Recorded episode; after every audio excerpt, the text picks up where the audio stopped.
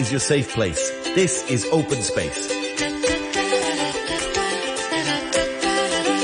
Hello, everybody. Tonight, we've got a very special treat here in the common room. We have an outstanding student winner to join us. May I please have my guest introduce herself to you all? Hi, um, I'm Jenna Hong. I'm eighteen years old and I'm a student at German Swiss International School. Thank you so much for joining us, Jenna. So congratulations on your award. Thank you so much. Yeah.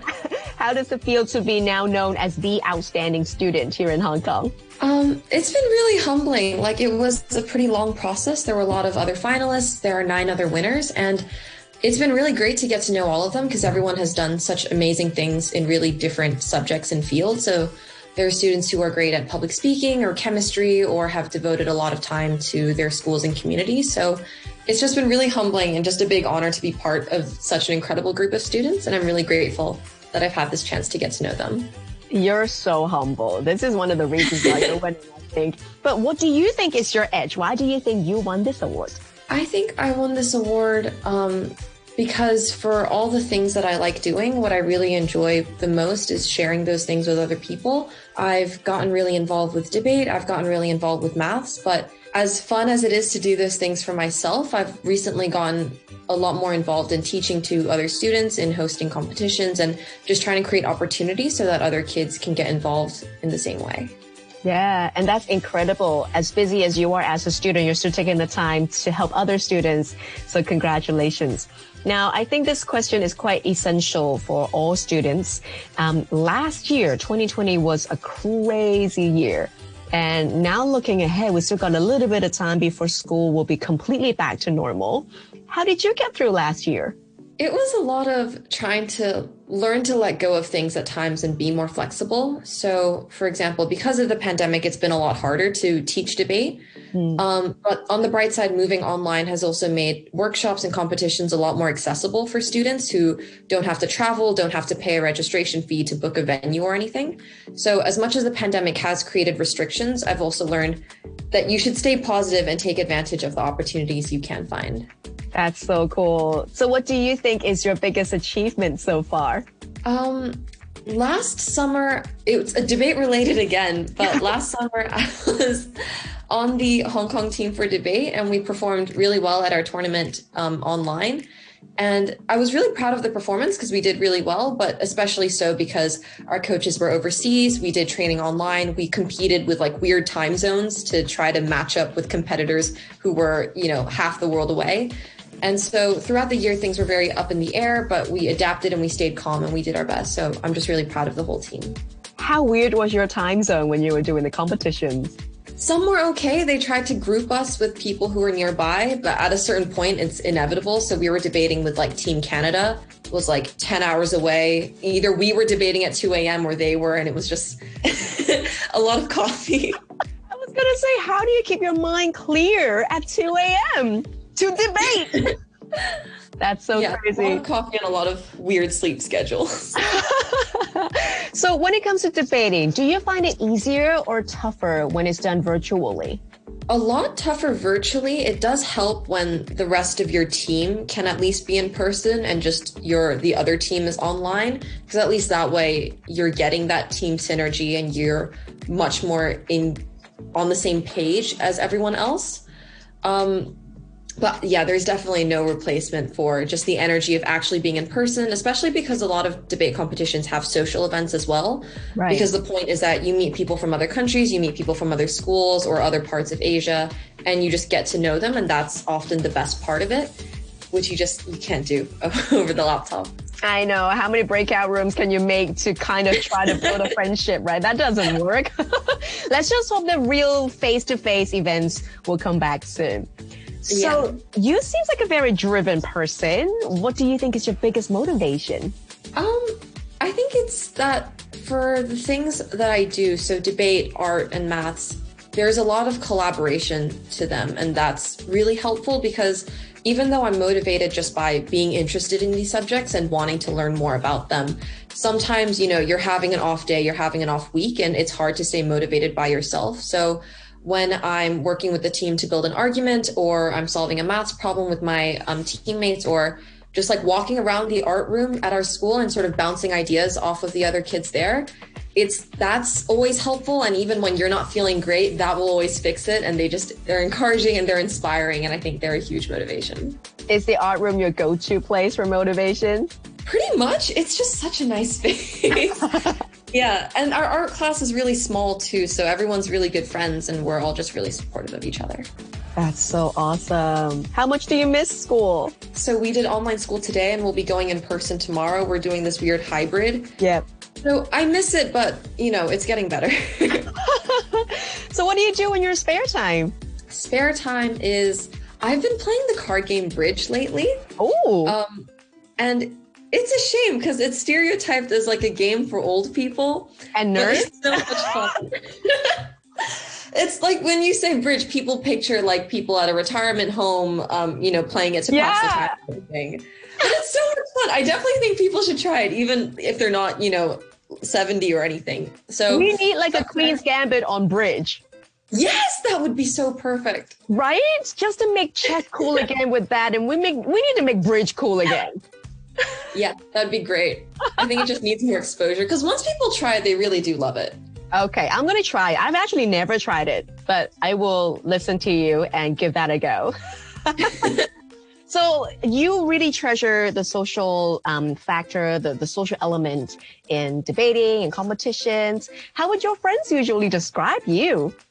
I think easily entertained. Like I'm very happy to do like low-key activities like bridge or knitting or Sudoku. Like I'm quite content to just keep myself busy in those moments.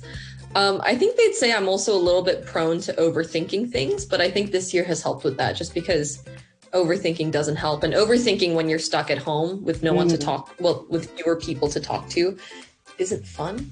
No. So I think that's how they describe me. So quarantine is really not an issue for you then. Seems most of the things that you find entertaining can be quite, you know, quite quiet. It doesn't have to be with a lot of people. Yeah, I think so. Um, I mean, it definitely not fun, but it hasn't been as awful as it could have been. I think it was tough mentally, just being stuck indoors is and like not having school for the first couple of weeks is kind of fun. And then it just starts to take a toll on your mental health and like all the days blur together. Um, so yeah, I like, I'm fine with alone time and I'm fine doing like puzzles by myself, but definitely calling and texting my friends has kept me grounded. That's so awesome. Do you think it's challenging as a student in Hong Kong? Oh, definitely. Yeah. Cause like if you, if you have like two types of students, right, you'll have some students who are more oriented around the arts or sports. Right. And there's a lot of pressure to switch gears and sort of be more traditionally academic. And which, you know, there's a lot of value to doing like art and theater. You know, you learn teamwork, you learn to take creative risks and everything. So it can be really demotivating where there's not as much support from your peers and your parents and teachers possibly for those subjects. But then even if you are a student who just like loves being a classic bookworm and, you know, is happy to do like math and biology all the time, there's also that equal pressure to succeed. And so it, I think on one hand, it is great that students all push themselves and everyone is told for the most part that, you know, you can get as far as you want if you just put in the hard work. At the same time, it is not, it's not worth it when you start sacrificing your health and your happiness for it. So I think there's a lot of benefits to being a student in Hong Kong and there's a lot of support for students, but um, it is a definitely a tough line to walk. Yeah, I find it such a pressured condition that most students in Hong Kong are under. And this is the kind of pressure that is not particularly coming from the external. It's just pressure that students give to it themselves. Yeah, definitely. So many kids are just self-driven. Yeah. And yeah, it's easier to to tell, to say that, you know, it doesn't matter what your friends think and try to tune that out. It's a lot harder to do that when it's coming from within. Mm. Um, Particularly for high performers. I think so, right? And then it starts to become a cycle where it's not just that you performed not as well as you wanted to, but that you've broken a pattern. Mm. And that makes it seem more monumental than it really needs to be. Yeah, um, totally. So yeah. What do you aspire to become? I want to be, for younger students, in the short term, within like the context of high school, I want to be a mentor for younger students, like the types of mentors that I had at my age, because I would not have debated as much as I did without the types of coaches and older debaters who I've had. Um, and particularly for debate, like the community is so reliant on people volunteering their time and energy to coach and run programs. There's not like huge amounts of funding coming in, um, as in it's not like a very privately driven um, activity. And so I've gotten so much from being a part of that community. And so just I want to be able to give back to the next batch of kids and make sure that debate continues to flourish in Hong Kong. Yay! How about for the grander picture? What do you see yourself doing, say, in twenty thirty-one? I think, so that's like ten years from now. Um, I So I'll have like graduated college and everything. I'll have a job, which is kind of scary. Um, I think I want to be, it's not a, it's not carved in stone or anything, but I think I want to be doing research in the social sciences. I find politics really interesting, and I definitely want to be involved in po- public policy and sort of using that to build better communities. But at the same time, I think I would rather be researching, like collecting data, interviewing people who are affected by certain policies rather than being a politician. Mm. Um, 'cause there is, Right. I think before you start debating things that can be debated and the gray zones, it's important to have your facts straight and make sure that everyone's voice has been included in that. And I think that's a job that I would really like to take on. You sound like you could be one of my colleagues here, because we as public broadcaster, that's exactly what we do. Thank you so much. I'd love to. Right? Oh, come on. You gotta you gotta try it out. You gotta listen out for our next recruitment and just give it a shot. That'd be really great. If that's an opportunity for like an internship, I'd love to take it. Amazing. Well, I look forward to having you here in our studio one day. Finally, it's been so wonderful having you here on the show. It's such a treat for us, Jenna. It's so lovely to meet you. And congratulations again on your achievement. Before I let you go, do you have any encouragement for your fellow students here in Hong Kong? I think that it's been a really stressful time, and it looks like we're coming to the end of it with the vaccine. Um, and I think it's important to remember that throughout this, every student in Hong Kong has managed to keep going despite dealing with so much change and, you know, being stuck at home and being worried about your health and your friends and family's health. So I think they should be really proud of themselves. There is that internal and external pressure, but at the end of the day, they have overcome so much just by being here that they should really pat themselves on the back and be happy with what they have today. Exactly. Celebrate, guys. You guys made it. Again, Jenna, thank you so much for joining us. It's such a treat. Take care, okay? Thank you so much for having me. Yay!